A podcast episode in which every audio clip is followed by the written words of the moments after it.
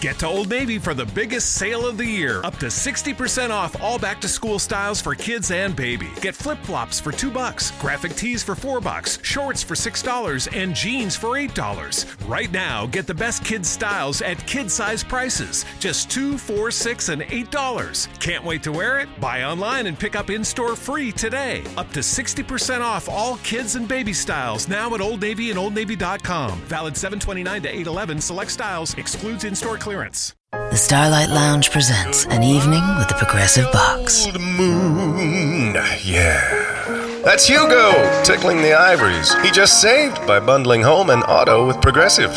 Gonna finally buy a ring for that gal of yours, Hugo? Send her my condolences. Hi-oh! This next one's for you too. There's a burglar in my heart. Thank you. Progressive Casualty Insurance Company and affiliates. Discounts not available in all states or situations. Welcome, everyone, to episode 144 of the NBA podcast. I'm Bryan Toporek, and today we're going to talk about two very tied conference finals series. Both series are knotted at two games apiece. So we're going to recap what happened in games three and four and give some updated predictions on what we expect to happen, hopefully, in games five, six, and seven. Before we get underway, wanted to remind you that you can follow us on Twitter at the NBA Pod. In our bio, you can find our Twitter handles to give us a follow as well. You can also find us on iTunes, so please subscribe, download, leave some five star reviews. We'd love any feedback. And we're now being hosted on the Almighty Baller Podcast Network, so check them out on Twitter at Almighty Casts. Joining me today, as always, is my very stable genius of a co host, Morten Jensen. How's it going, Mort? Well, it's going better than the NFL, Bryan. yeah, man. I just, I literally, like, I have not been online all day. I just got home from a run, so I'm just catching up on this now. But my God, uh, mm-hmm. kudos to the NFL for. People have gathered around ideas since the beginning of time. Each successful collaboration pushing innovation forward, building a stronger future. Motorists Insurance Group and Brick Street Insurance have combined decades of experience to create an even better one stop shop for agents and policyholders, encircling businesses and individuals with coverage at every step in life's journey. We are now Encova Insurance. It's like they couldn't have handled this national anthem thing any worse the entire time and then they keep hitting new lows. It's really a, a good oh, analogy oh, for the Trump administration too. It is. They just go hand in hand. It's amazing. Yeah. Anytime you hand Donald Trump a W, that's the biggest L you've ever taken. So, shouts to the NFL for continuing to set a new low. Luckily, more the NBA is setting a new high. I mean, it looked a couple days ago you know, it looked like we were headed toward blowout city in both of these series. Boston was up 2-0. The Warriors, you know, take a commanding 2-1 lead. Everyone's writing the Rockets off, saying they're dead in the water. You know, fast forward to Wednesday, we're tied at two games apiece in each series, going back to Boston for Game Five Wednesday night, Houston for Game Five Thursday night. So since the Eastern Conference renews first, or you know, the, the Game Five is earlier, we're going to start with them. Then we'll move to the West. So more, you know, we when Boston was up 2-0, we said, you know, they're going back to Cleveland. The big hope if you're a Cavs fan is like maybe our supporting cast isn't going to be such a tire fire that it was on the road. Lo and behold, game 3, they wake up, win by 30 points. J.R. Smith starts hitting shots, George Hill takes some more offensive responsibility off of LeBron James. I mean, in game 3, LeBron James only had 12 field goal attempts, which is huge. Uh, just a nice, well-rounded effort. Six Cavs in double figures, so they win by 30 there. And then game four, I mean, man, it, it was the LeBron James show. But again, you got you know 13 points from Tristan Thompson, 13 from George Hill. Uh, Kevin Love actually had a pretty bad game, all things considered, but J.R. Smith again came through with three threes. So now we're headed back to Boston, two games apiece. What did you see in games three and four that give you hope if you're a Cavs fan moving forward in this series? Improved Cavaliers defense. Yeah. Yeah. Like big time. And and who would have thought they had it given how crappy they've looked over the last couple of years, really. I mean, it they just became cohesive. Kyle Korver suddenly became a shot blocker out of nowhere, which was fun. No, it just it seemed like they play with I, I, I guess a sense of desperation, and yet that's that's actually not giving them fair credit because they were also disciplined. Mm-hmm. I think they just improved. They, they just came out and, and swung from the fences and, and had a tremendous defensive effort in two games. And comp- combine that with the fact that Boston just hasn't been able to get their offense going on their own terms, mm-hmm. it, it just led to two victories, and, and rightly so. I mean, Boston didn't play well enough to, to get enough separation, and Cleveland took advantage, and that, that's all she wrote for those two games. Yeah. I mean, I think game three, LeBron really led the way with the defensive effort. He set the tone early, and I think you know, the fact that his supporting cast stepped up, that George Hill took some more of the point guard mm-hmm. responsibilities. You know, LeBron didn't have to carry as much of a load on offense, so he could preserve more of his energy for defense. And I think that really set the tone for the rest of the team. But as you said, Kyle Korver shot blocker was not a uh, not something I expected to see in this series. Also, where was Larry Nance in the first two games, Ty Lue? Like he played 15 total minutes in the first two games, and then in games three and four had a pretty big impact off the bench. So, yep.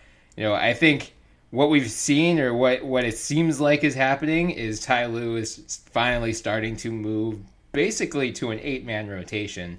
He realizes Rodney Hood is just a garbage pile at this point. Not to say that he's like ruined forever, but for whatever reason, he just has yeah. been terrible throughout the entire playoffs. So he got a DNP in game four.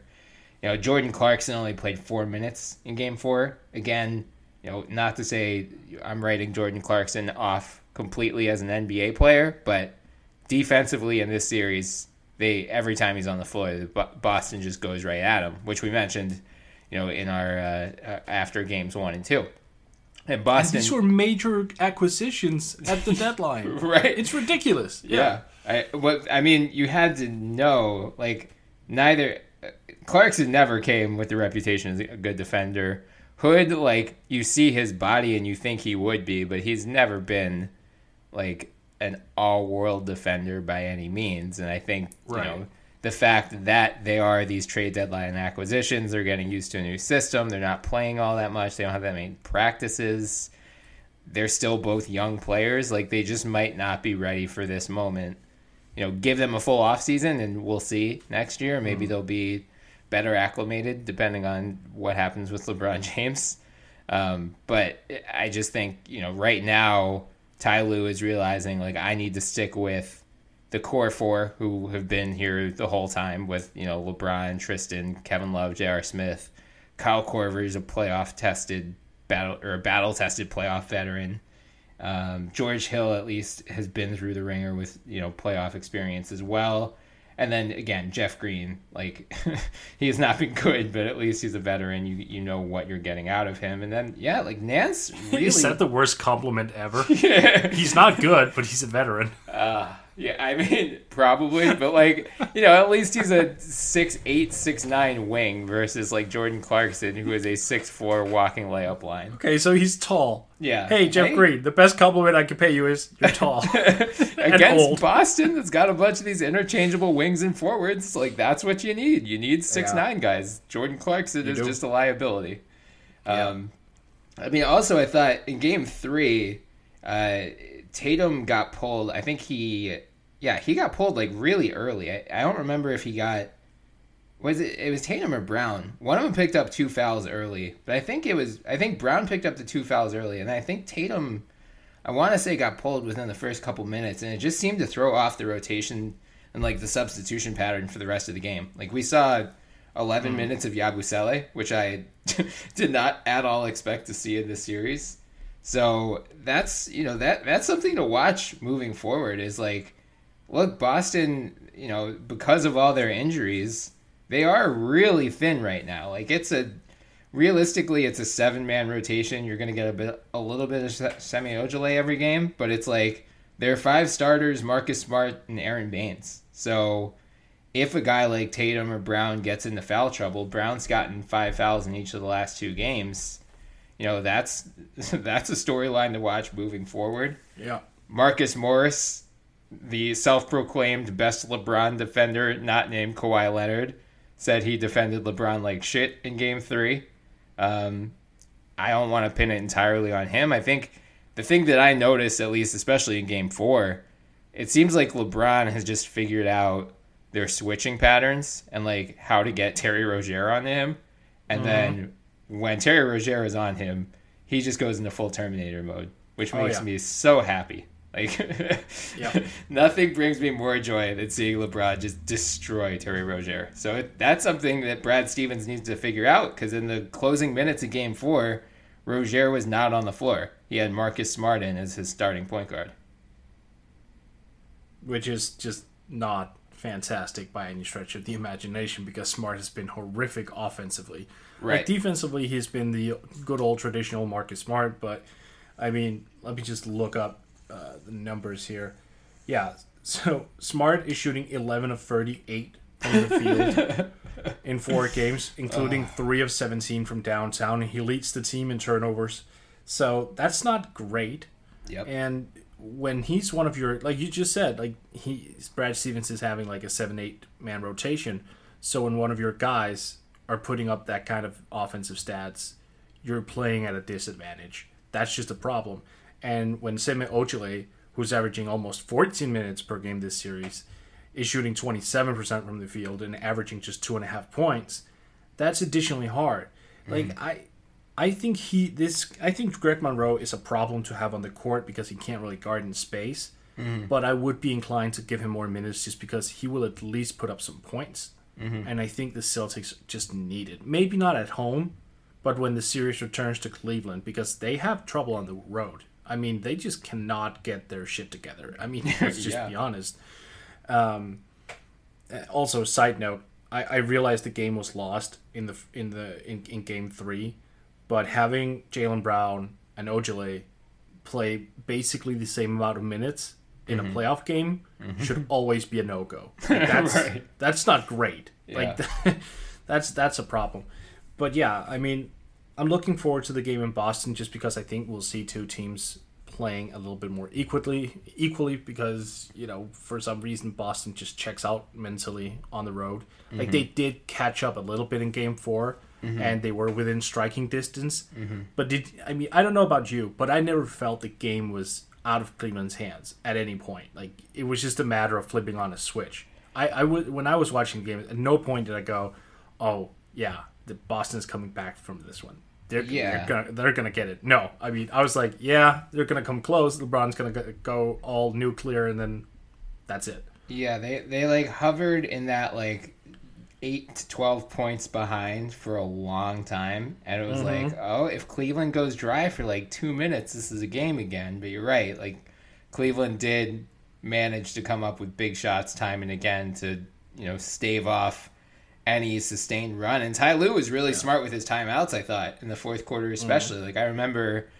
there was one one run that cut it to 10 i think and he immediately called timeout. Like he was he just had no tolerance for like you know we're not taking chances here. We're not letting them get any momentum. We're just going to stop it call a timeout. Let's chart up a play. Let's get back up to 12 or 13 like let's let's not give them any hope in this game Right. And his substitution pattern. I mean, look, taking Tristan out as soon as Al Horford goes out, like mm-hmm. to give give him a blow is just great because Tristan has played Horford fantastic fantastically this this entire series, honestly. He's just mm-hmm. his activity level, his long arms, the fact that he just, he just he's such a a nuisance and only on few occasions has Al really gotten the best of him where mm-hmm. he's just like made one hell of a strong post move and finished on the other side of the rim. Yeah. But for the most part, it's just been this second jump, the third jump, just the activity level of Thompson, where Horford is just being, I don't want to say nullified because that's harsh, but damn close too. Like you can't yeah. really, yeah, that's fair like he had seven points in game three on two of four shooting right. that's i would say that's nullified he was better in game four but you know He was. after the game after game three they were like we can't have another game where al horford only gets four shots Yeah. But here's the problem in game four. And Jeff Van Gundy actually talked about this as well. Like, Al started shooting threes off screens, like coming off screens and started shooting 3s Mm-hmm. That's not him. That's Right. not his game. Like, Yeah. he is a very um, like he's very much isolated to being like a, pre- a spot up shooter Yep. in a standstill position. Like he's Yep. not a guy who'll run off back screens like he's Klay Thompson. Right. And I, I think I counted two of those attempts where he just went, "What? Yeah. No, that's that's that's a bad shot." And you don't really associate Boston and in particular Al Horford with a bad shot selection. Right. So I'm I'm hoping that Brad Stevens you know cleans that up for tonight. Yeah, it brought me a lot of joy because their shot selection was so good throughout most of that Sixers series, and our the Sixers shot selection was so bad that it felt good to see the tables turn because Boston fans were just so goddamn salty throughout like all of Game Four. It brought me a lot of joy because I'm still healing from what they did to us. I can tell. Yeah. Uh, Here we are talking about Al Horford spotting up, and you somehow managed to turn it into our Sixers thing. I, I, I, I can sense your pain, Bryan. Yeah, well, I just thought of Marco Belinelli. He he was taking some Marco Belinelli shots, and He was. like He Marco was. Belinelli. They were nowhere close to going in. But no, yeah, it was bad. It was weird. Like, I, did you ever think Horford would take those kind of shots? no, you're totally right. Like he he is the guy who stands above the break, and you know he can hit those catch and shoot threes when a defense breaks down, like and they just don't rotate to him, and he's wide open. And and when he catches those, you're like, oh shit, he's gonna hit it, and he usually hmm. does. But yeah, I mean, he should not. He's not Kyle Korver. He's not JJ Redick. He's not Klay Thompson. He like don't don't take those shots. I, I think I have a feeling going into Game Five, that's going to be Brad Stevens' main message. Is like, look, guys, we you know we prove we can win at home. All we have to do is hold home court or hold serve at home for the rest of the series, and we're going to the finals. Just play disciplined basketball. Like that's what got us here. You know, that, that, that's really what was the biggest difference between us and Milwaukee in the first round, us and Philly in the second round, us against Cleveland in these first two games. We were the more disciplined team. And in games three and four, as you said, for whatever reason, Boston's home road splits uh, throughout the playoffs have been outrageous. They're now nine and zero at home. I believe one and six on the road. So, mm. you know, Cleveland has to go in and be the first team to beat them at home in the playoffs, which is they have a LeBron James. I'm not going to count him out from that, but you know, as James proved in game 2, he can have like a meteoric game, but if the rest of the supporting cast doesn't show up, it doesn't matter. So, you know, it, it's the whole thing of supporting cast tends to play better on the road or on at home, worse on the road. You've got some inconsistent guys in Cleveland, notably J.R. Smith. I think the Tristan Thompson thing is going to be, you know, that that might be the X factor of this whole series. If he continues to battle Al Horford to a standstill, uh, that's going to be huge because you know in the second half of Game Four they come out. Al Horford got onto Kevin Love a couple times early in the half um, and just destroy him every time. So if they can continue working that matchup, getting Love switched on to Horford instead of Thompson, that's something that could you know they, they can keep going to I think. But at the other end, they really need to figure out this LeBron Terry Rozier situation. They need to you know it, it might be like what Houston started to do. Like sometimes you don't switch. Uh, You know, you, you don't switch on every possession because if you have Rozier on LeBron, it's over. Like you need to, Right. Whoever is on LeBron may just need to stick on LeBron no matter what. And you, if you want to switch with the other four guys, that's fine. But like that, that may be an adjustment you need to make because you cannot, under any circumstances, afford to have Rozier continue to switch on Braun. Right. And when LeBron is the ball handler and he has George Hill screen for him, I would just go under the screen and stick with the matchup. Yeah, Like let let LeBron shoot. I mean, Yeah. I know he's an improved shooter, but if he throws up 15 three-pointers, I'm going to live with that. yeah, The problem is with LeBron as a screener because mm.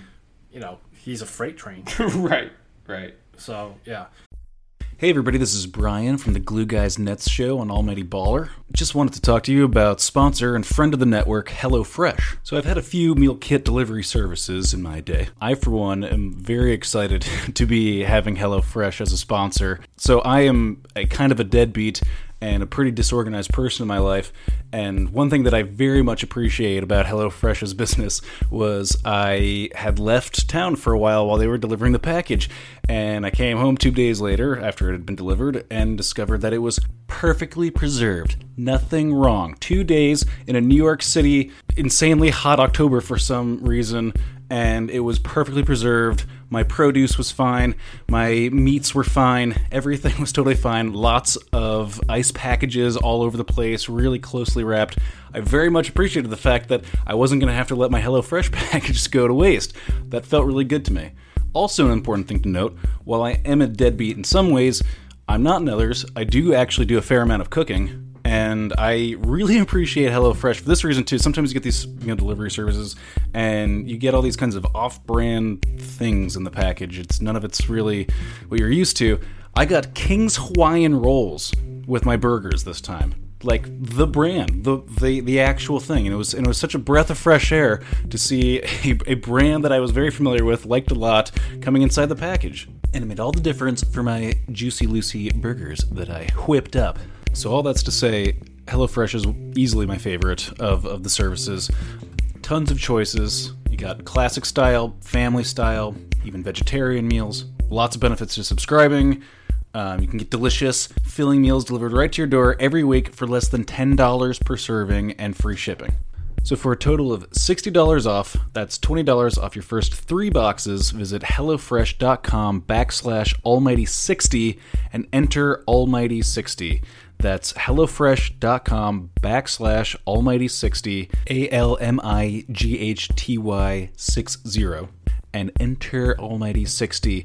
It's like receiving six meals free or up to 50% off three boxes. But can, can we just like take a moment and also go back and and yell at Twitter after the first two games of this series because I saw a lot of takes about oh Boston doesn't need Kyrie Irving Oh, yeah, and Gordon yeah. Gordon Hayward Right. like they should see if they could dump them into the summer like what Right. Yeah. That What? was David Thorpe of ESPN had some. Yeah, and in his defense, I think he was saying like, look, Boston's going to have some really hard choices coming up in the next couple of years in terms of salary cap. Uh, like you just cannot retain all of Horford, Kyrie, Gordon Hayward, Right. Jaylen Brown, Jayson Tatum, Marcus Smart, Terry Rozier. You just can't do it. Like even unless this new sports gambling like creates an influx, like a salary cap spike even bigger than the one in 2016, it's just not going to happen. So I think he was saying like just see what the market is for a guy like Irving who has one year left on his deal, has some bad Right. knees, which I don't disagree with. I think Hayward you're keeping no matter what. I- But Irving, I, I it wouldn't totally shock me if they at least explored his market this summer. But yes, like they they are a better team with two additional all stars. But even if they moved Kyrie, like it was more the hot takes from everyone else saying just get them off the books. Yeah. Because here, what you're proposing is a trade where you get something in return for Kyrie, maybe Right. not equal value, but you Right, get right. something else, like you get more depth. yeah. And what I'm arguing here is look at this squad right now. When when Marcus Smart is averaging nearly 30 minutes Mm-hmm. and Semi Ojeleye is averaging almost 14, Mm-hmm. that means you need more guys. You need Right. more bodies. Yeah. So obviously, I, I, I'm simply ridiculing the idea that, that these Boston Celtics are just like, oh, we can spare Kyrie Irving, we can spare Gordon Hayward. Like that's Right. that's just ridiculous, and it's a, a horrible notion. By the way, I, I need to ask you this question because I got I, I I just I've been thinking about it a couple days. It's dumb. I'm gonna warn you. It's dumb. It's not gonna happen, especially because Brad Stevens has said repeatedly it won't happen. But mm-hmm. let's assume we end up in a game seven in Boston. Mm-hmm. Do you Willis Reed Kyrie Irving for the first two five you know two to five minutes? My God, no, no, no, no, no, no. Not have you ever. No. If No? anything, I would Willis Reed, Gordon Hayward. At least he's had what six months of recovery. Hey, Kyrie went down Oh, a month like ago. that. Yeah, you're right. Okay, I like that. Then we switched to Hayward. But look, if Hayward started that game, came in, played like five minutes, oh my God, he, you would get the entire garden on his. I mean, behind him, the entire intensity would just increase. I would just instead get Paul Pierce, get him in a wheelchair, and see if I could get like a injury exception, so we can get Paul Pierce in a wheelchair out to take the opening tip. That- no, that but I mean, I, the reason I'm asking is because I was I was just you know kind of nostalgic and I, I was looking at some YouTube videos of you know the old moments like of NBA history, like Jordan's Mm-hmm. flu game and reading. We haven't really had one of those iconic moments in a while, where Since- it's something since like, the Paul Pierce wheelchair. that doesn't count. That was so fake. But I mean, we haven't really had one of those that just like big emotional moments where you just go, "Oh, this is this is so this is so mesmerizing. We're gonna remember this twenty years down the road." Or like Magic I- I just- starting at center in the 80 finals. Oh, yeah. Yeah. In the in the eighty finals, where he had forty two points, fifteen boards, and seven assists. I remember that. I've seen that game so many times on YouTube. Yeah. Yeah, yeah. Yeah, I, I just I thought it could be cool. Have something that was just a little bit out of the ordinary. I I don't think Boston. I I mean, a they're not going. To Oh, do no, that. they- they, definitely No, no, no. They definitely They should can't. do that. That would be very reckless. But I mean, I don't think they need a gimmick like that. Honestly, like I I know you know now it feels like the series is tied two two. They just Cavs just won two games. LeBron's playing well. The supporting cast is playing Yeah. well. So now it feels like oh, Cavs and six for sure. I- don't necessarily, you know, it might happen that way, but like again, Boston's nine and zero at home. Their supported cast plays really well at home. They're gonna have some days to marinate. Like Brad it's Stevens, LeBron, game seven, dude. Like you need every gimmick you can get. If you're up against LeBron in a game seven. Yeah, that's that's the problem. Like, I would say we're now entering elimination game LeBron mode, and like That's if he's been playing this well without being in elimination game mode, like I still Yeah. remember that forty-five point, fifteen rebound game against Boston in Game Six a few years ago. It was like Mm-hmm. just one of the most dominating, terrifying performances I've ever seen from a basketball player, and it was it was at the Garden, right? Right. So God damn it, where's Delonte? we need to find Delonte, and we need to find Delonte like right now. Oh we need to give oh, Delonte like courtside tickets. Oh my god. Yeah, oh yeah. That, then LeBron would break Wilt's record. He would go for 100. oh man. All right, boy. So I I think both of us after it started 2-0, both of us were leaning toward Boston in this series. Now it's tied 2-2. What's your read on this series moving forward? Well, I have a new rule I implemented on myself. I'm not gonna, you know, predict series that has LeBron James in them. You're just, just- too it's much of too a cheat tiring. code. Yeah, it's it's just so it's so frustrating because you don't know. Like, look, if you look at the Pacers series as well, like the Pacers had them. Yeah. They had them right Yeah. there. They outscored them by forty. Yeah. They had them. And and LeBron happened. right. Yeah. Like he made he made that buzzer beater, and every and and after that, like, yeah, like that series would have been over if not for LeBron. I'm not gonna sit here anymore and go, yeah, I think this and that when when it comes to LeBron. I'm out. I'm out of that game. I'm retiring when it comes to LeBron. That's fair because I I mean compared to Warriors Rockets where I think I still lean more heavily toward one side than the other. This one mm. I'm like I'm with you. I have no effing clue. Like I think Boston win game 5 and then I would assume we're going to get a monster LeBron performance in game 6 to send it back to Boston in game 7. And then at that point, it's a game seven, and I don't know what the hell happens because you know weird shit happens in game sevens. So I'm gonna go a little different. I think he has the big performance tonight. Oh, interesting, and Yeah, sends it back thi- to Cleveland up three two. I think he has. He, I think he's gonna go all out tonight, and have a huge game, like 50.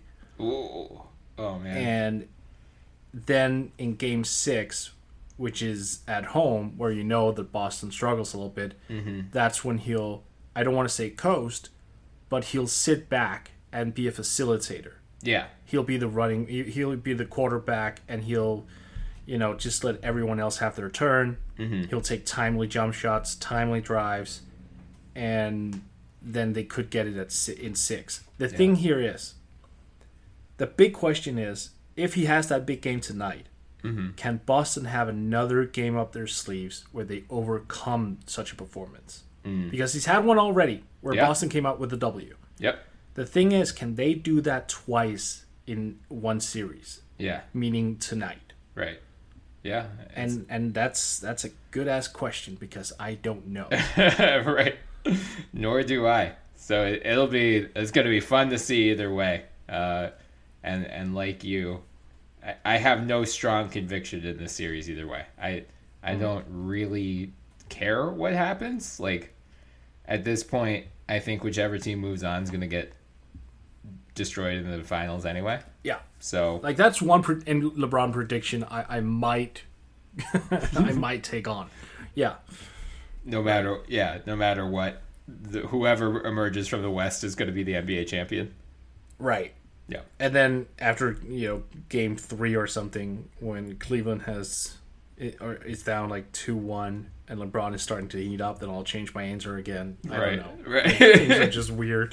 Yeah. Things are just weird when he's involved. I, I could can we actually agree that this Cavs team, this era Cavs team, like since 2014, basically, Mm-hmm. just you know Le- LeBron part 2 Mm-hmm.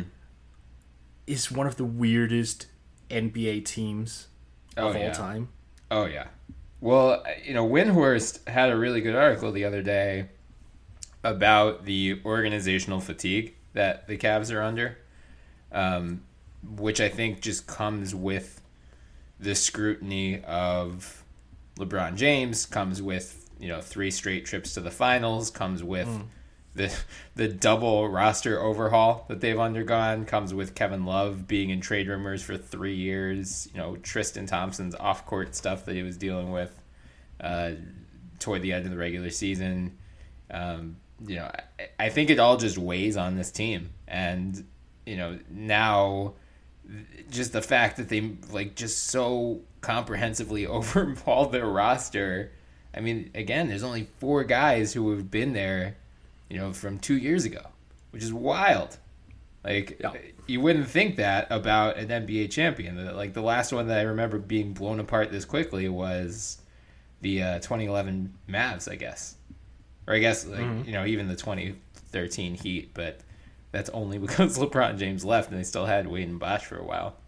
Or the '90s Bulls, Yeah, because that's the true. first three-peat was only Mike and Pip. Yeah, Yeah, and that, uh, you know the, uh, the the only holdovers were Mike and Pip. Every every other player was was gone when Jordan played baseball, Mm. or, or in the not even half season he played in 94, 95. yeah. That's a good point. But uh, overall, it's I think it's just I think Windhorst's column. If y'all have not read it yet, go check it out. It was really good. It gave a good inside look as at like what the environment is when LeBron James plays for your team for four years. And it's something that you know we'll talk about his free agency a bunch between now and July 1st, but it's something that his free agent suitors need to consider. Like this is the end result after four years, hmm. and it was like this in Miami and now Cleveland. So Oh wait, J.R. Smith. yeah, it, yeah, J, it was Jr. Tristan, Kevin, and LeBron. Oh like yeah, yeah, before. yeah. Okay, yeah. All right, let's move on now to the Western Conference Finals. And game three, uh, Steph, I think it's safe to say that Steph Curry is healthy again. You know, there was, there, Yeah. we, we talked about it uh, after game two, like how worried should the Warriors be about Steph? And neither one of us were all that worried. We just figured he's in a slump. He's going to come back home. He's going to do his Oracle thing. Lo and behold, he did his Oracle thing in game three. You know, led the Warriors to a 41 point blowout, biggest margin of victory in the playoffs for them, biggest margin of defeat for the Rockets. You know, everyone started writing the Rockets obituary. Game four, Warriors come out, start the game 12 nothing. Uh, I, do you think all it takes exposed last night, Mort? Did he just stay up till like six in the morning retweeting takes from like the middle of the first quarter? Because like I just saw so many people, you know, you know, and, and people I respect, but like Matt Moore of the Action Network jumps to mind immediately. He was, you know, he said something like, "Not only does this game feel over, but like the series, the season, it's all over, and we're in the middle of the first quarter." And like I get it, it's the Warriors. They do these like massive runs, and they have four All Stars, and they have two of the three of the greatest shooters of all time. Like I understand the avalanche feeling but the mm. Rockets withstood those punches. The Rockets came did. back, took a lead going into halftime. James Harden had a virtuoso second quarter. Then the Warriors come back, do their third quarter thing, take a 10 point lead going into the fourth. And again, the Rockets battle back. I mean, it was just a rock fest at the end of that game. Oh, yeah. Neither team was playing good offense. Um, and Steve Kerr after the game said, like, look, we just ran out of gas. They didn't have Andre Iguodala in game four. He had a left leg bruise, which is something to monitor moving forward. Klay Thompson also suffered a left knee injury, forced into the locker room briefly in game four. He did come back to return, but again, something to monitor because he didn't look. You know, if we're if we're talking about guys on the Warriors who didn't look right as shooters, Klay Thompson did not look great after he came back from that injury. He, I think he was only uh, he had ten points on, uh, yeah, yeah, ten points on four, first- four of thirteen shooting. Yeah, Yeah, he's been a problem since, since game one. I mean, I yeah. So in game one, he had 28 points on 15 three point attempts. Mm-hmm. And eh, ever since, in, in the three remaining games, or in the three games since, he's had a total of 31 points and taken just 12 threes. Hmm. So the Rockets are, it's a combination of two things. One, Houston has just found a way to kind of close him out and make him less effective. Mm-hmm. But I'm going to put some blame on, at the feet of Thompson himself because here's the thing Klay doesn't really run around like Reggie or Rip Hamilton, mm-hmm. and he should. Mm-hmm. Because when he has Harden on him, like there's. It's still James Harden. He will get lost on a back screen here and there. yeah, The thing with Klay is he stops running. Mm. Like then he just stops up and he waits. Mm-hmm. That that's that's just it's lazy basketball. I'm I'm just gonna be completely honest. I'm knocking his performance here because he's just not that engaged. Like when he's he's just standing in the corner, he's observing what KD is doing on top of the key. He's observing what Stephen Curry is doing instead of reacting. Like run around in a half circle, make sure that Kevon Looney or even Shaun Livingston, who's big enough to give some some back screen, come up the other side, pop. There's the shot, and he doesn't utilize that. He needs to run and he needs to get out of transition, seek the corners, and he just needs to be more the, uh, more aggressive. Now, the injury might affect him, so I'll mm-hmm. give him that. Mm-hmm. But I'm looking at the whole Klay Thompson experience in the in the Western Conference Finals, and outside of Game One, it's been pretty abysmal. yeah, that's fair. I mean, he's shooting under forty percent overall. Know, strangely shooting better from three point range than he is overall. He's forty point seven percent from three, 39.3 overall. But you know, the the rock or the Warriors in general are you know shooting thirty six from three, which like most teams would be perfectly happy with, but they were thirty nine point one during the regular season. So between you know Steph struggles in the first couple games and even uh, in the first half of game three, and then you know Draymond has he's shooting eleven percent from three point range. He's one of nine. Like they have not gotten much going in terms of their three point shooting outside of their big three, outside of Durant, Curry, and Thompson, mm. all of whom have ten or more threes in the first four games. Nick Young is six of sixteen. Quinn Cook is three of four. But like, other than that, they got nothing. Iggy, you know, Iggy has only taken two, but he's 0 of two. And we said that going in, like, the, the Warriors have these three explosive shooters, and mm. At any point, you know, Steph can go off in these like third quarter rampages, but the, if one of those three guys is struggling, there's suddenly that opens the door for the Rockets. Especially, especially, you know, like Harden played really well offensively in the second quarter, not as well in the third quarter, but then Chris Paul took over. Like Chris Paul raised their Rockets' margin of error considerably. And people have been ragging on Paul, you know, throughout the series, but like, man, he came back with a haymaker last night. He came, he had some gigantic shots in the third and fourth quarter. It was just his time. He was waiting for it, and I think he read to the the criticism going his way. I, I kind of found it interesting that people were so quick to crap on on Chris. Mm-hmm. Like this guy's resume deserves a little bit more respect. Yeah. I feel. I mean, yeah, he he hadn't really found his game, but it takes time to to integrate oneself into a, a, a series, especially one against Golden State, because they're also pretty switchy. They're a great defensive team. Uh, Steph is just a nuisance on both sides of the court. I mean, I know that he's not a great individual defender in terms of size, but he is active. Like he doesn't stop moving, and that goes defensively as well, and that just frustrates the hell out of you at times. Yeah. So I get that you need to feel sort of acclimated to the pace of the series that that the Warriors want to go in, and Chris is feeling stuff out, and and last night it just it worked for him. Like he found his rhythm, and and they came through. What I'm amazed at is is Houston is shooting 34 percent, 34 and a half percent from three this series, and it's two two. I mean that's a huge win in and of itself. Yeah. If they have one game where they just go bananas from three, and Lord knows they can, I mean that's gonna be three two. Yeah. Right. Now they're going home again where Going home. You know, game two, their supporting cast stepped up in a huge way. Ariza, Mm-hmm. Eric Gordon, PJ Tucker, all of whom uh, Gordon had 14 points in game four, but on 14 shots. You know, Ariza was only 2 of 4, Tucker was 0 of 4.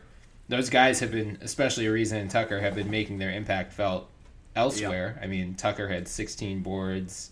Both of them had a couple steals, uh, a block each. So defensively, like you know, they've they've made their impact. But yeah, if they if they start providing some complementary offense, then Yeah. yeah, you're right. Like it is very well could be three two Houston going back to Golden State for Game Six. Um, You, you know what the big key here is? PJ Tucker's been better than Draymond. Hmm. I think that's huge because when you look at matchups, especially going into the series, mm-hmm. you kind of just assume, oh, Dre's gonna kill this guy. Mm-hmm. Oh, this and this and that. This guy's a role player. Like you pigeonhole people. Mm-hmm. PJ Tucker, I think, objectively speaking, has been better than Draymond this year. He's been more efficient as a shooter. He's been a damn good rebounder. I think 16 last night. Was Yeah, it 16? yeah, 16 in game four. And that was with him actually not shooting all that well. I think he was Mm-hmm. 0 of 4. yeah, But, like, he's providing several layers that is just helping Houston. Like, he is just, he's been a major key of theirs, and Draymond can't hit anything. Yeah. Like he's been fine as a defender, as a rebounder, as a passer, and all that. Mm-hmm. But when you can't make an open three, you're a problem. Yeah, and he also had he had five turnovers alone Yeah. in Game Four. He's leading the team with thirteen throughout the first four Thirteen of forty-eight. Yeah. Thirteen of the forty-eight turnovers Golden State have had in the first four games. Yeah. Not not to mention he got blocked by the rim in Game Four, which looms somewhat large in a three point game. Yeah. or- That's just a Draymond special. I feel at this point, it happens once every series. I feel. Yeah, yeah. Ed James Harden murder dunked on him. Oh so- yeah, yeah, yeah. That was that so was harsh. he has to retire now too. That's that's a big thing. So Well, Harden need to do. He had to do something after Shaun Livingston made him look oh, like yeah, a deer in the headlights. yeah. Wow. Yeah, but in Harden's defense, I mean, you know, we rag on him. Everyone rags on him for his defense. He really made some big plays in Game Four.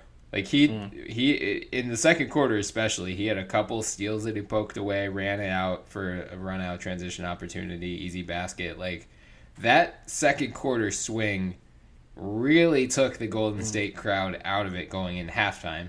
Then of course the Warriors, you know, do their Warriors thing, quarter, explode in the third quarter. But again, like the fact that he wasn't like he was atrocious defensively throughout parts of the first two games. The fact he, you know, paid more attention and exerted more effort on that side of the court in game four, I think much like LeBron for the Cavs in game three, I think when your star is doing that, especially a star with the re- defensive reputation of James Harden, it set Right. the tone for the rest of the team. Can I ask you a question about that? Do you think it's because Harden is figuring out that superstar calls also work defensively? Hmm. It's an interesting theory. Because, you know, let's be honest, they do. Superstar mm-hmm. calls are are not just isolated to offensive calls. Mm-hmm. Like, you know, the big time players they get away with fouls. They are, you know, they they make steals that are actually fouls. Mm-hmm. And they get away with it. And I think Harden is slowly realizing that he can reach a little bit more, play a little bit more aggressively, uh, you know, with the body. Uh huh. Like I, I don't know. That's I have nothing to to back this up with. I, I haven't heard anyone talk about it. It's just an observational uh, part on on my behalf. Like I, it just seems like he's trying to actually figure out how far can I go Yeah. because he plays extremely locked in right now. I think we mentioned this on uh, one of the previous podcasts. Like he's extremely locked in. He's he's he's all the way dedicated to this thing, and right now I think he's looking at every angle possible. Like how can I get gain an advantage? Yeah. And if it means that I need to go in and bump some guys off rhythm and poke my hand in there, and and maybe I risk getting a foul call, but I'm James Harden, so I might not. Mm-hmm. I could totally see him working with that mindset right now. Yeah, I could too. I mean, I think for all of these guys, they know the playoffs are more physical. The refs are going to let some incidental contact go, whereas they might not in the regular season. So, yeah, I, I think there's something to the theory of like, see what I can get away with, test the refs, refs limit, and then, you know, once I do get that first foul called, uh, that, all right, then I know that drew the line. But, Yeah. Yeah, I mean, after the game, Mike D'Antoni said that's the best he's ever seen his entire team play defense this year, which I agree with. I mean, if if you mm-hmm. told me the Rockets were going to hold the Warriors to 92 points, I wouldn't believe you. Yeah, twelve points in the fourth quarter. Yeah.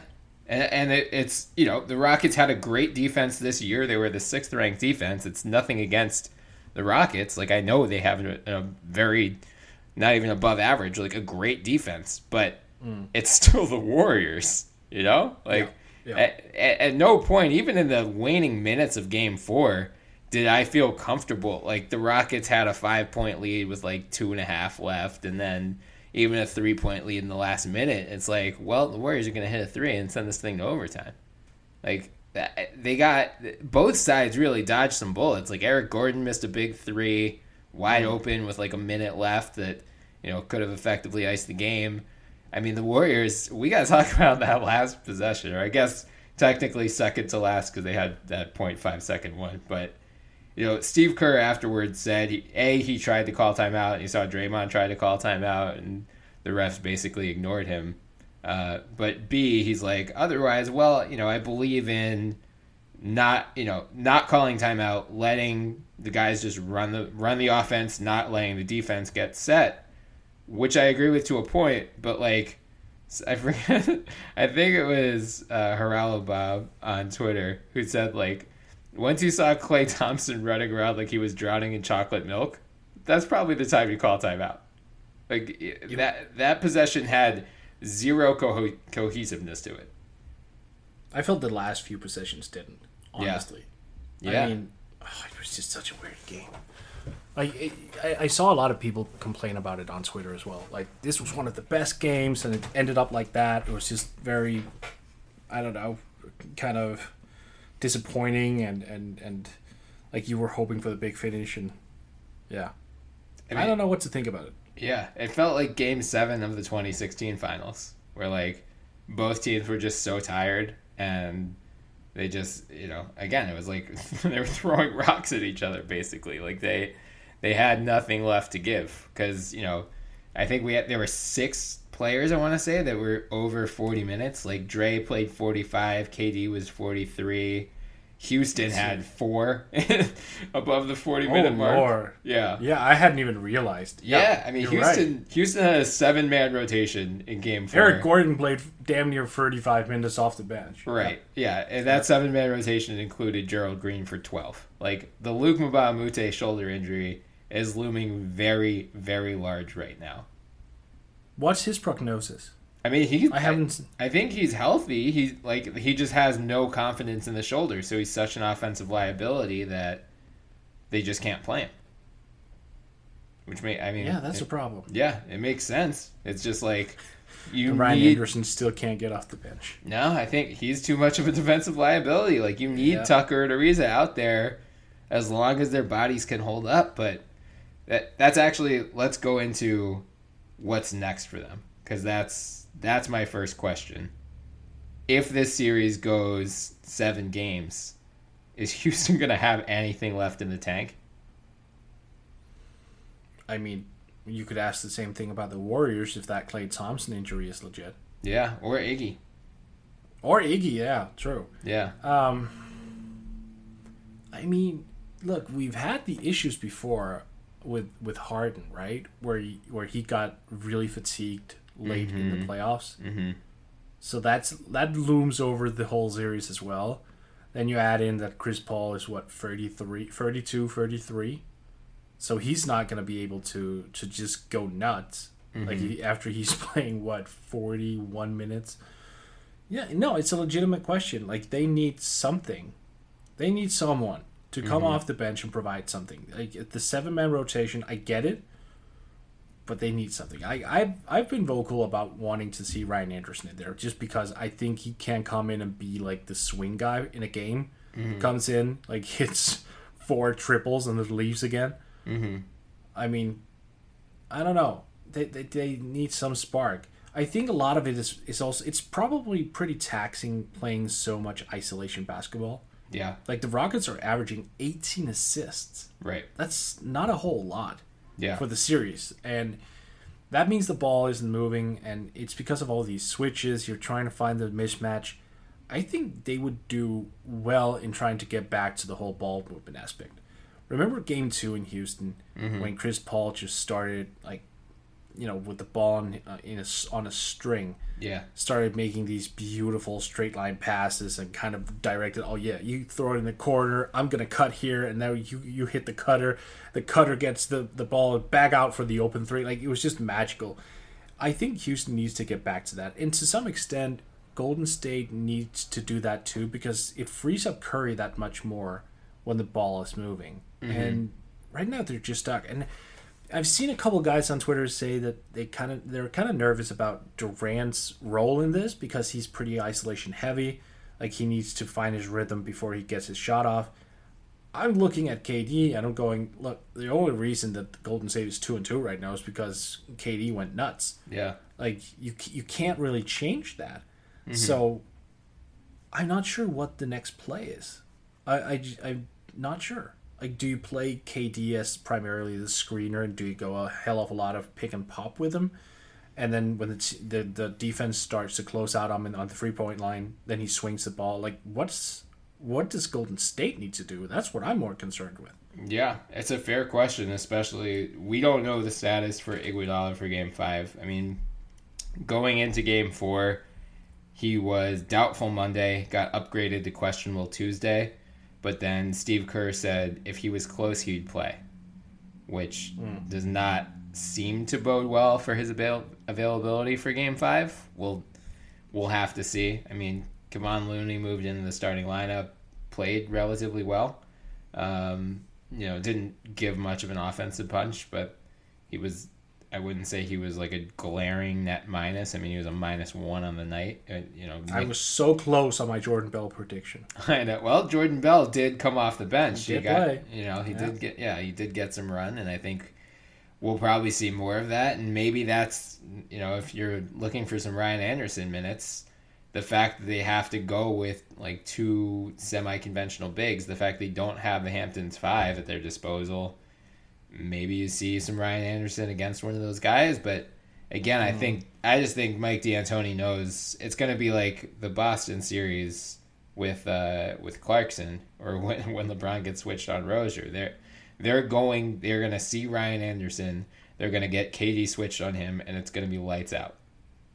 Like I, I think that they're just going to milk that every single possession until Mike D'Antoni pulls Anderson. So Have I have I mentioned Ryan Anderson is owed forty one point six million? I know it's a That that's going to be a very fun issue for Houston to navigate this summer. Like if, if they're mm-hmm. trying to clear cap space to get LeBron or Paul George or whoever, they could do it. I- I assume Eric Gordon would have some interest around the league just because he's been such a good scorer the last couple of years. He's stayed healthy. I don't know how the hell you get off that Ryan Anderson contract unless you offload some significant assets, which Houston doesn't really have outside of like future draft picks way down the line. So Yeah, and like way down the line. yeah, so that's Yeah. that's gonna be a nightmare. But I, it's a fair question on both sides. More like I, if you're the Golden State, you've got you've just fallen too much into the ISO trap. I think so. You're right. They need to get ball movement going, especially, and I think you know not having Iggy contributed to that in Game Four. But you're right. Like those last couple possessions, especially, were just gross. Like it's not Warriors basketball. That's not what they have been predicated on ball movement as long as Steve Kerr has been their coach. And, you know, I, I would expect, I figured we would see more Steph, KD, pick and roll, pick and pops with, you know, going into game four. And we, at least I didn't notice a huge increased volume of that. Maybe they're going to keep that, you know, wrapped away for game five. And that could be their difference maker. Um, but yeah, other like you can't count on Nick Young. Like if you, if you're counting on Nick Young to be your X factor, you're you're going back home down three two. Yeah. No, you're right. I mean, I think part of it is also with Draymond struggling, teams can play him much like they do Rondo. You know, mm-hmm. because then you then if you kind of camp out in the lane, and Draymond is outside the three point line, and he's you know considering taking a shot, like he he gets self confident a lot when he's when his shot is not going down. Yeah. And then he starts to like look for the pass. But if your defense has moved towards the basket instead and you're trying to close up for the four other guys, mm-hmm. that pass is significantly harder to make. Mm-hmm. Like Rondo has made an effort because he's smaller and, and thus more nimble. Like then he's going to drive the basketball and see what happens because as he nears the rim, like teams will have to come out and adjust because you can't just let Rajon Rondo get a floater on you. So Right. that same, I mean, and, and I think Draymond needs to take that same approach. Like, okay, if teams are backing off, I need to at least look at the drive and see what opens up when I'm getting like five or seven feet nearer the basket. Like, does the defense rotate onto onto me from someone else? Does someone else open up? Mm-hmm. Because he's standing there and he's kind of looking, he's hesitating, and when that shot is not falling, that's just a major concern because you leave him. Like again, what what's his shoot his true shooting percentage? Forty eight point nine for the series.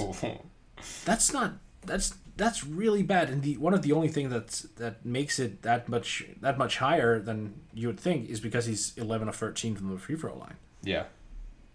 Yeah. like his effective field goal percentage is 38.9 yeah. Worst on the team by far. yep oh by far Yeah. It's going to be fascinating to see how this series develops. And so, more just like with the Boston Cleveland series, I got to ask you, uh, how do you how how do you see this unfolding moving forward? I'm, I'm basically where I I left it before. I just I'm rooting for a game seven, and I think we're pretty much there. I have no idea about the winner in this one. Yeah, Honestly, I have no idea about the winner from either series, and you know what? That's kind of great. That's a great Yeah. feeling for a change. Like you really don't know who's going to come out on top.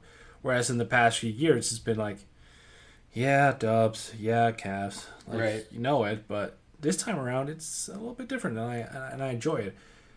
But like, if you put a gun to my head, like we always talk about LeBron going nuclear. Mm-hmm. I have a feeling KD is kind of due. Yeah. You know, I mean, Yeah. we talk about KD and he's great, and he has these games where he finishes with like you know 35, 37, whatever. Mm-hmm.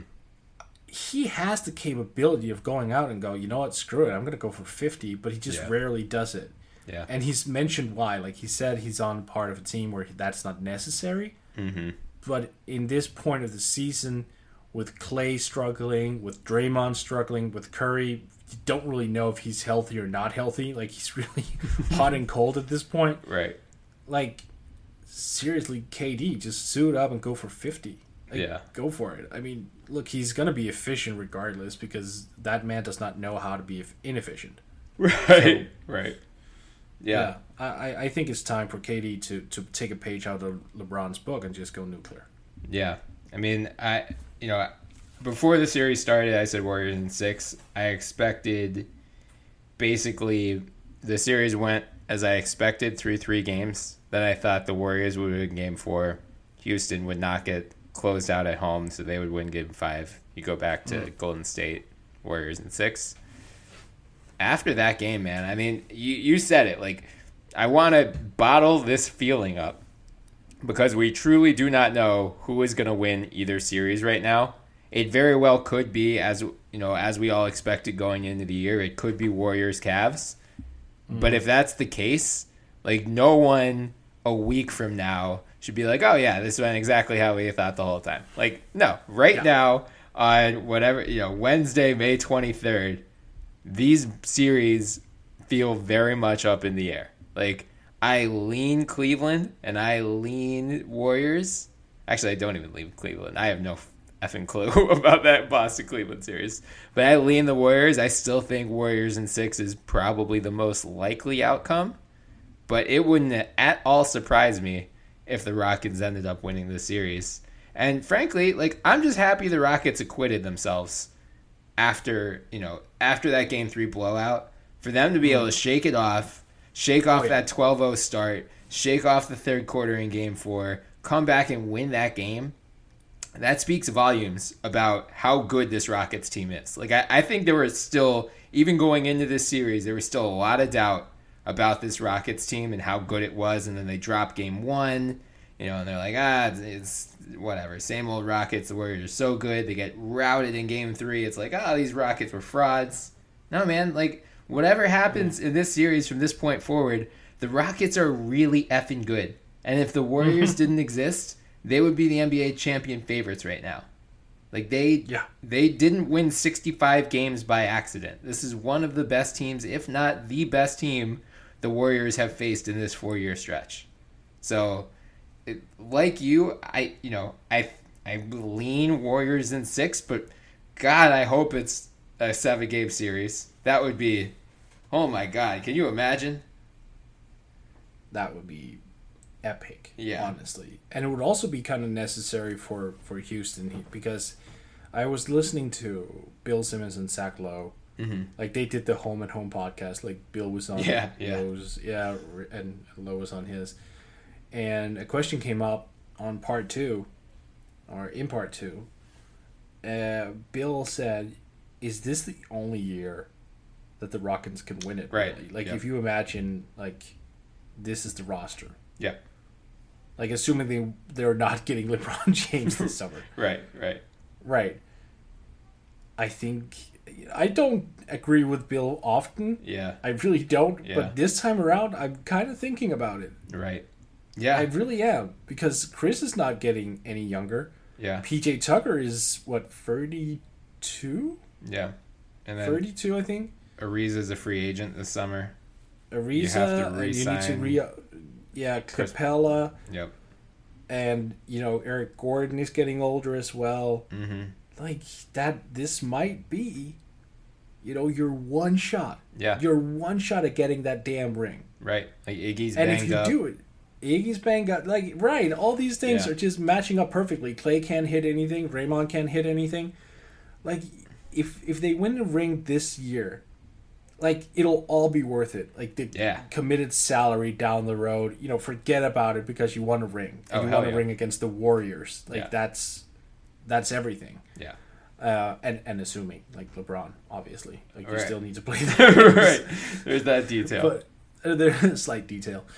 Um, yeah, going up against the second greatest player in history. Yeah, that's minor thing, minor Right. inconvenience. Um, no, but like he had a point. Like that's partly why I've, I've there's a part of me that's sort of rooting for Houston just because this is like the final flight they might have in them. mm-hmm. Whereas, you know, the Dubs, they have two rings so far. Yep. They're going to come back to the finals next year and the year after. I mean, they're going to be a dynasty. Yeah. So I, I I think it could be fun to just see the Rockets in the finals against Boston just for the hell of it. Oh, because man. I think that could be a fun series. I mean, yeah. Yeah. But it's interesting to think like down the line where the Rockets are. Like uh, if LeBron joins them then forget about everything I just said obviously. Right, right. No, that's that's why I'm rooting for the Rockets to win. Because if they win the title, LeBron can't join them. Like he he just you you cannot justify like Oh yeah, you can. narrative No, wise. no, he doesn't care. He's above narrative, dude. No, no, Yeah, I don't, he is. I don't think At he would point, he join a team that just won a championship. I don't Seeing the ca- I don't- I backlash don't with he KD, cares. I don't think he cares anymore. He went through that entire thing in Miami. I think he doesn't give a flying mother fudge. it's possible, but I, I think I, I don't think he cares. I think I if they think lost, it's more conceivable than if they win. You just wrote an article I saying know. LeBron was all you know. He should be all about them rings right now. He should be, but if he goes to a Then- team that just won a ring, then he's gonna look like even more of a front runner than KD did in 2016. Who cares? Who KD cares? does. Like he two years into it, like He KD has burner accounts. Last time I checked, LeBron didn't have burner accounts. You're talking about one of the, you know, I, I love KD, but he's one of the softest, softest people, like personalities in the NBA. But Bron went through that too. Like we're forgetting that 2010 11 Bron was like just as moody and dour as KD is right now. The difference is that he got over it when he won that ring that second year in Miami. And like KD has won a ring already and he's now in his second year, finishing up his second year, and it still seems like you know, based on the blog boys comment and everything, like he still seems Oh, to be he's he's sour. Yeah. He's always gonna be sour. Like Right. he's look. I don't think LeBron. I think LeBron is just he's so global now yeah. that he don't give a damn. I think he doesn't give a flying fuck about what te- you know teams or fans or players whatever they're saying. Like it, it's not an issue. Like he's LeBron James. It's possible. Like, re- re- rem- remember when he said at that press conference when he was in Miami, like I'll still gonna live my life, and when I wake up in the morning, you'll live yours or whatever. Yeah. Like, right, right, right. like, you know Yeah. so and and you know who can who can point fingers to that because that's true uh he's gonna wake up in a mansion and, and we're most certainly not so i don't think he cares one bit We're gonna have to debate that one at a later time because, uh, yeah, I, I do, I do have some takes, and I guess as you referenced, I did my column this week for GiveMeSport was all about LeBron just like just needing to leave Cleveland in general because you know statistically he's already, or he's going to surpass Michael Jordan very soon if he hasn't already. So the only thing oh thing, that- statistically yeah, like oh he's oh no he's done that like if you look at it from a strictly statistical standpoint lebron is goat Right, right. Outside, of like he Jordan still leads him in point regular season points by like twelve or thirteen hundred, something like that. But Brown's Right, gonna but- pass him next year, and it's like lebron is going to end up in, with a career like 35000 points 10000 boards 10000 assists or Yeah. something. like statistically speaking lebron is going to be the greatest of all time what you're talking about is you know the competitive things such as rings and you're talking about the narrative because narrative is always going to play a part in this thing. Right, and i mean look michael i think the biggest thing with mike was him sitting out for 18 months. Yeah, and coming back and winning another three-peat. Mm-hmm. like that's i think that's what did it. Yeah. No, like oh, that's absolutely. uh, that's just i i can't even comprehend. Like if you could imagine could you imagine the media if a guy did that now? Like, yeah, like right. Removed himself from the game for 18 months, came back and and won three titles in a row, like psh, I mean, Twitter would be insane. look at how people have fallen all over themselves this year when Kawhi, like this whole mystery Kawhi situation.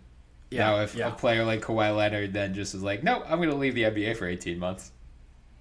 Oh yeah, yeah. Yeah. No, you're right. It's yeah. so so narrative plays a factor, and I think maybe we should just look at it as there's goats and eras.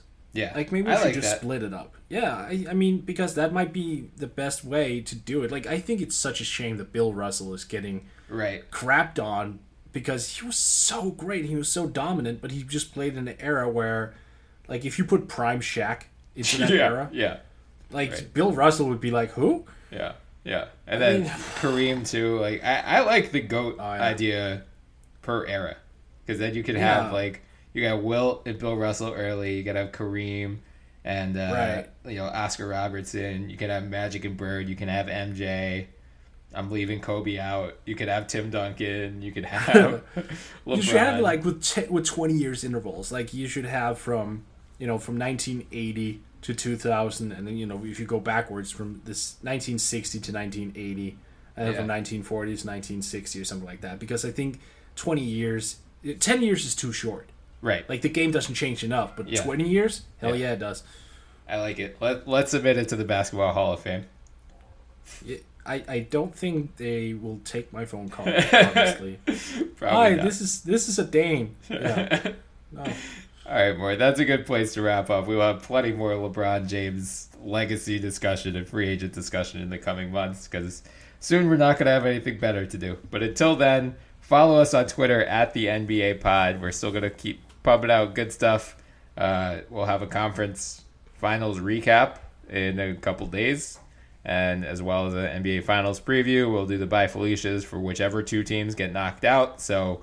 Follow us at the NBA Pod for all of that. You can also find our Twitter handles in our bio, so give us a follow as well. You can also find us on iTunes, so please subscribe, download, leave some five star reviews. We love any feedback. And we're now being hosted on the Almighty Baller Podcast Network, so check them out on Twitter at Almighty Casts. Until next time, I'm Bryan Toporek, and I was joined, as always, by Morten Jensen. Have a good one, Mort. Enjoy the rest of the conference finals. I will, Bryan. Thank you. You too. And uh, you know, we, we're both going to be a lot better than, than Karl-Anthony Towns these days, which we really need to touch on in the next pod. Yeah, we'll, we'll also be ha- we'll be doing a off season brouhaha pod coming up soon as well, and we will touch on Towns for first pick. Yeah, I'm calling it. yeah, yeah. Well, get get excited for that as well.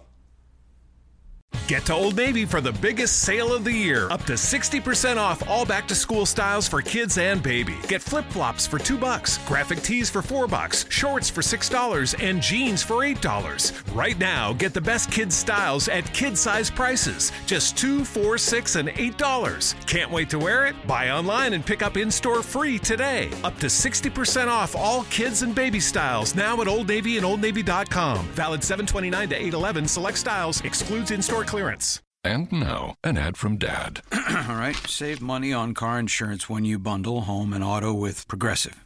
Can I take these off? All right. What is this? This looks good. Wow, that's well made. Where did you get this? I'm talking to you with the hair. Yeah, where did you get this? It's good stuff. That's solid. That's not veneer. That's solid stuff. Progressive can't save you from becoming your parents, but we can save you money when you bundle home and auto. Progressive Casualty Insurance Company affiliates and other insurers. Discounts not available in all states or situations.